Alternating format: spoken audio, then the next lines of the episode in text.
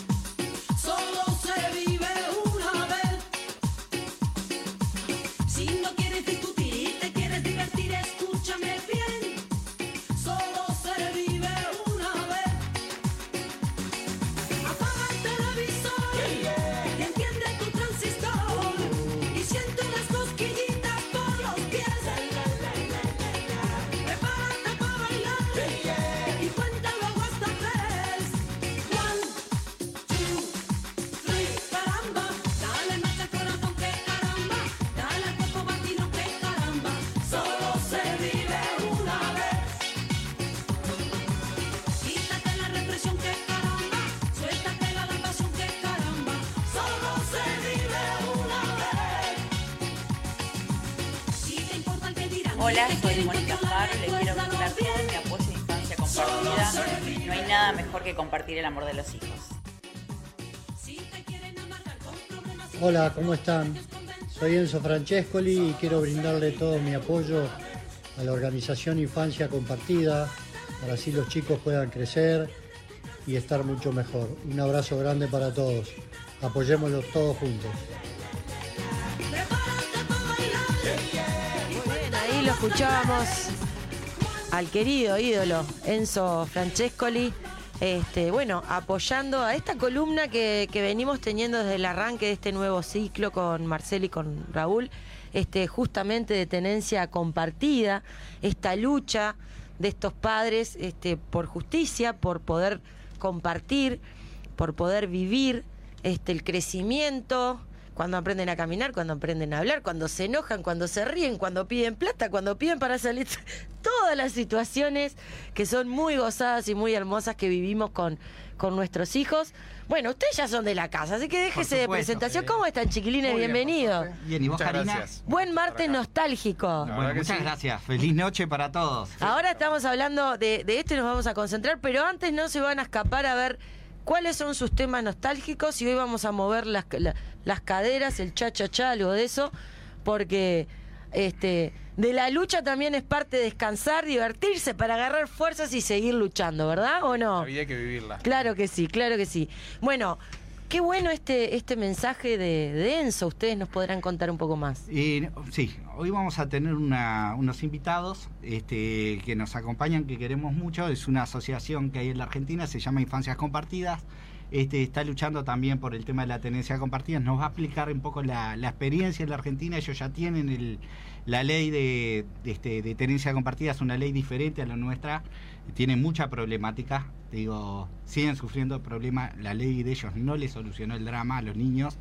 Y el tema, vamos a tratar un poco también el tema de, del espectáculo, porque tienen tienen este mucha mucha gente del espectáculo que los apoya digo incluso tal vez que pasaron por alguna situación similar eh, sí nosotros hemos visto por ejemplo a Damián de Santos que pasó por esto Rolly Serrano este Racondo, que es un periodista deportivo. Sí, sí. Este, entonces digo. Ignacio, eh, eh, ¿cómo es? Racondo, eh, Gastón. Gastón. Gastón. Gastón Racondo. Bien, el agradecimiento también al saludo de Mónica Farro, que también se sumó a todo este tema de tenencia compartida. Adrián, Adrián Alfaro ya está en comunicación telefónica. Que es el creador. El creador de Tenencia Compartida. infancia Compartida. infancia en realidad ellos se llaman Infancia Compartida y acá somos Tenencia Compartida. No, pues acá somos familias, familias, unidas. por nuestros niños. tenencia Compartida. Muy bien. Muy bien. Vamos al llamado. Ustedes mismos eh, se comunican. Hola, buenas noches. ¿Cómo están, gente? Muchas gracias. Eh, bueno, antes que nada este, nuevamente, gracias por la posibilidad de seguir visibilizando y en esta lucha. Eh, quiero aclarar algo. No soy el creador, soy uno de los fundadores de Infancia Compartida. Somos una, una gran familia ya en esta lucha.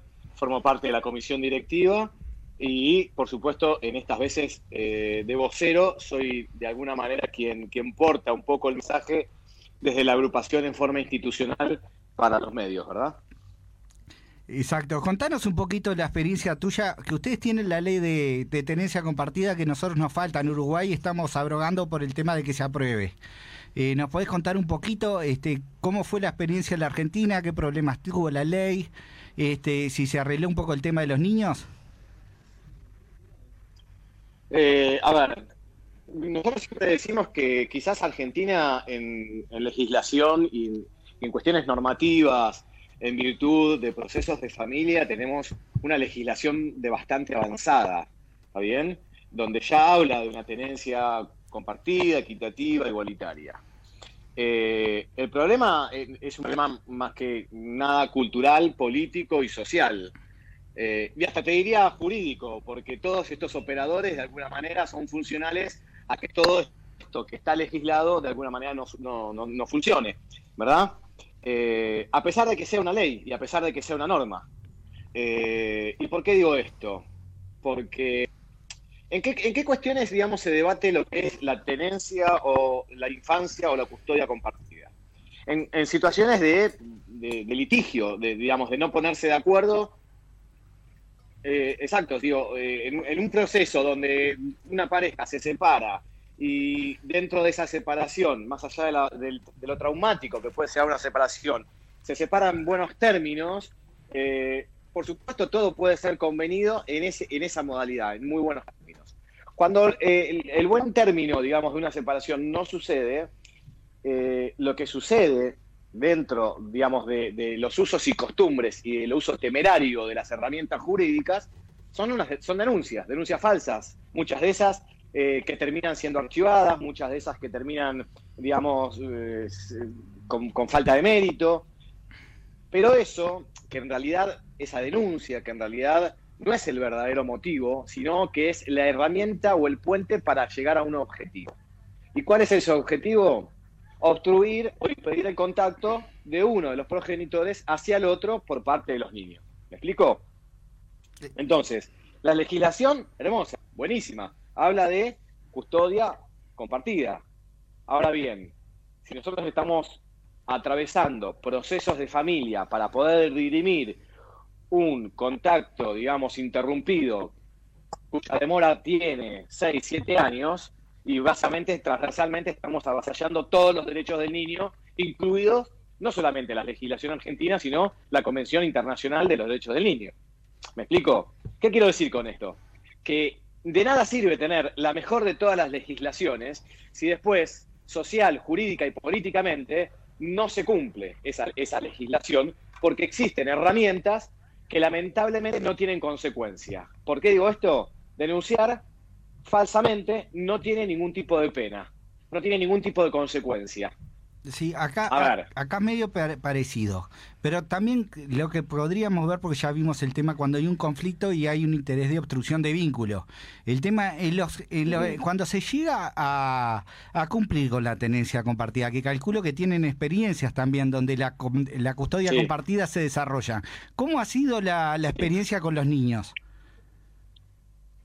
Mira, la tenencia compartida por lo general se desarrolla cuando una pareja eh, se pone de acuerdo. O sea, no hay. Eh, a ver, y si hablamos, si, si, hablamos de un proceso de familia donde llegamos a una sentencia de primera instancia y confirmada, si se quiere, en cámara a partir de una apelación, bueno, por lo general la custodia compartida es un 60-40 en el mejor de los casos. O sea, 40% con el papá, 60% con la mamá. Esto es lo que habitualmente sucede y se, entiende como tenencia compartida. Claro, y el tema es cómo repercute a los niños. ¿Ven un cambio en los niños? ¿Es más beneficioso, más perjudicial? ¿La tenés compartida? Exacto. Usted, ustedes la, desarrollan ya por ley, por eso.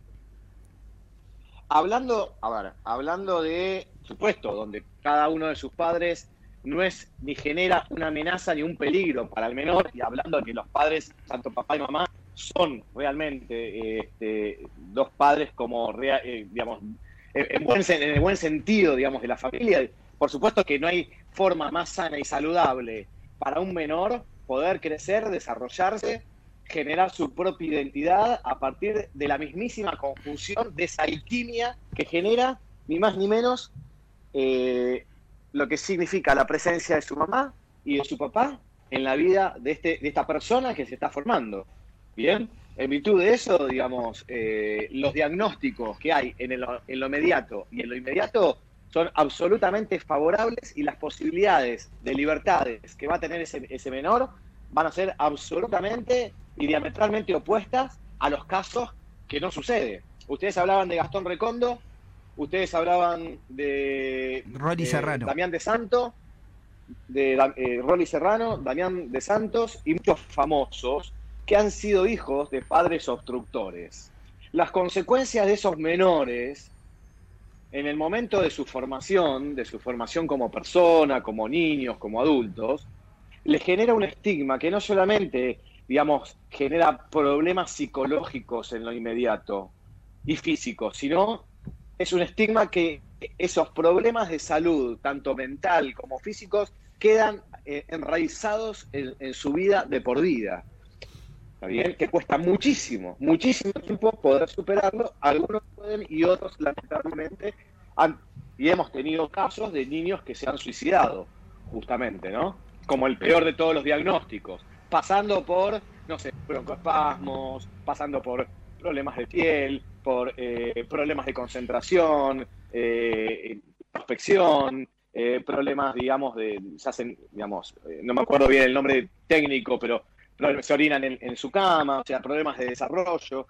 Es infinita la cantidad de patologías que sufre un menor cuando tiene impedimento de contacto y obstrucción de vínculo este, por, por parte de uno de sus padres. Y este no es el peor de los problemas, inclusive, porque este es el primero de los problemas. El segundo de los problemas es aquel que el Estado después se ve en la obligación de reparar por el tiempo que ha pasado, justamente, que viene y le viene en la revinculación.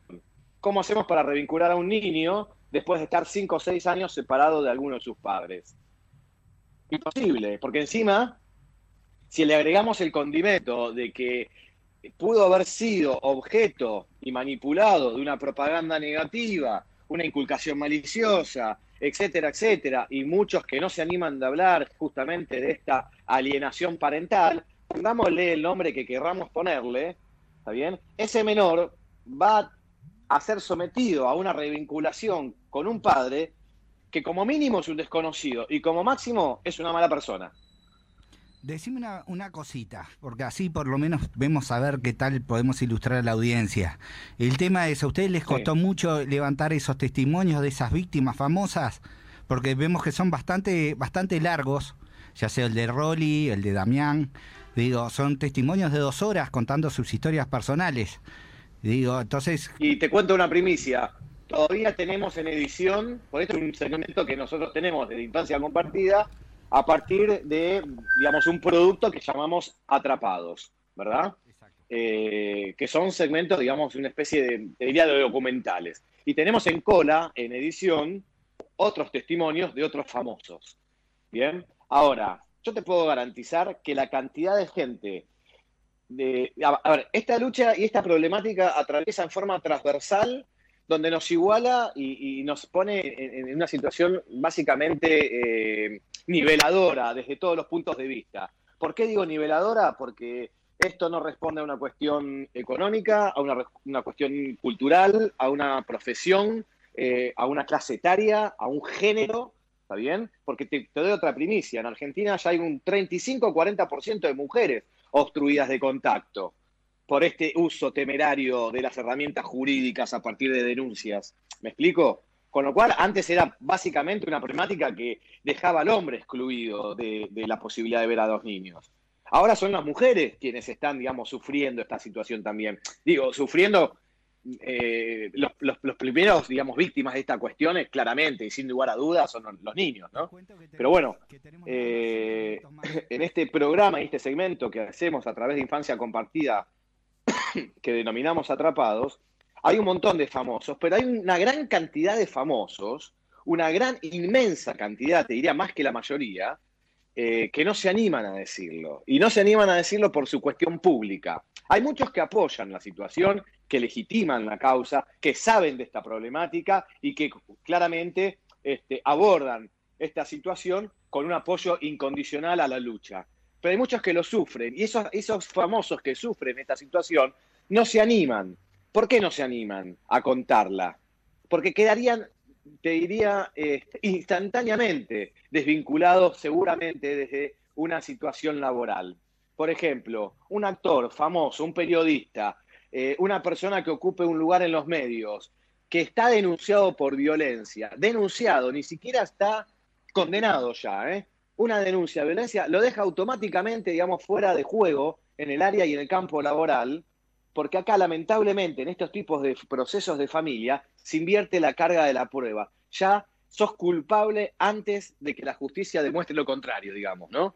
O antes que vos puedas demostrar lo contrario. Entonces ya hay una condena social que te deja como un violento, como un violador, como un abusador, y quizás la persona ni siquiera fue sometida a un debido proceso.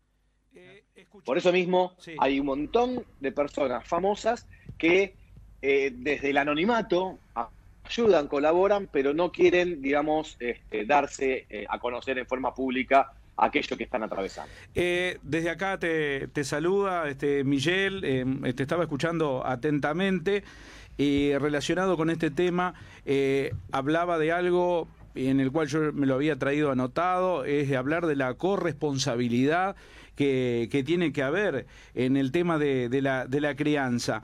Y este aquí... Correcto. Es así, ¿no? Bueno, este, Correcto. Eh, bueno, nuestros oyentes y televidentes eh, también hablan de esta corresponsabilidad. Luis Alberto Chardelotto habla de esa corresponsabilidad en, en, la crianza, en la crianza que sea ley y no más hijos huérfanos de padres vivos.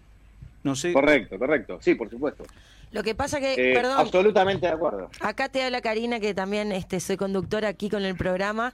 Eh, y, y, como mujer también hay algo que me, que me gustó de lo que dijiste, que de repente acá cuando nuestros compañeros que tienen este espacio de, de justamente se llama el espacio tenencia compartida, eh, por lo menos por acá en Uruguay, quiero que ellos que son los que, los que llevan a cabo esta fundación me corrijan, acá en Uruguay todavía no hay esa proporción este, hacia la mujer. Por ahora en, en Uruguay el porcentaje es ampliamente eh, mayoritario hacia el hombre marginado de no poder ver a, a, sus hijos. Creo que acá hay un montón de leyes de las que tú dijiste que todavía no están en vigencia en nuestro país.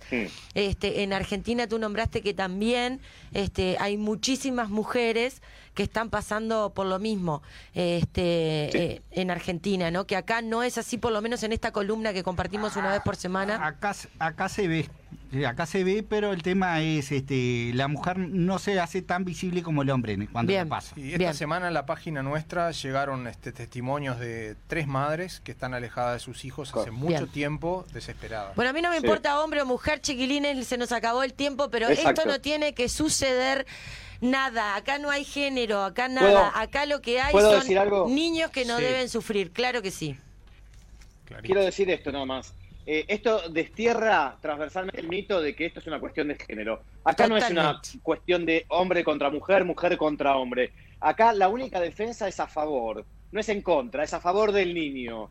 ¿Bien? O sea, nosotros queremos aclarar que la lucha que nosotros debemos pararnos, nuestro norte hacia donde debemos avanzar, es hacia la salud de nuestros hijos. ¿Está bien? Nosotros no defendemos a un hombre, no defendemos a una madre, y encima la madre, peor, déjame aclararte esto nada más, corre Sí. con el peor de todos los motes, porque la justicia y la sociedad dice, eh, para que la justicia le saque un hijo a una madre es porque la madre debe ser un desastre. Este es el común denominador, digamos, del- del rum rum social. Totalmente. Digo, eh, es, es tan fácil hacer una denuncia y decir eh, barbaridades sobre el otro progenitor y que cautelarmente la justicia eh, lo, lo aleje de ese, de ese niño y, y que sucedan años y años para poder a- a- armar una revinculación que no se dan una idea verdaderamente de lo que cuesta desmistificar esa denuncia. Entonces, no es una cuestión de género, la violencia no tiene género y el norte de nuestra lucha siempre, indudablemente siempre, porque son las principales víctimas, deben ser nuestros hijos. Coincidimos 100%, mejor dicho, imposible, yo lo había arrancado,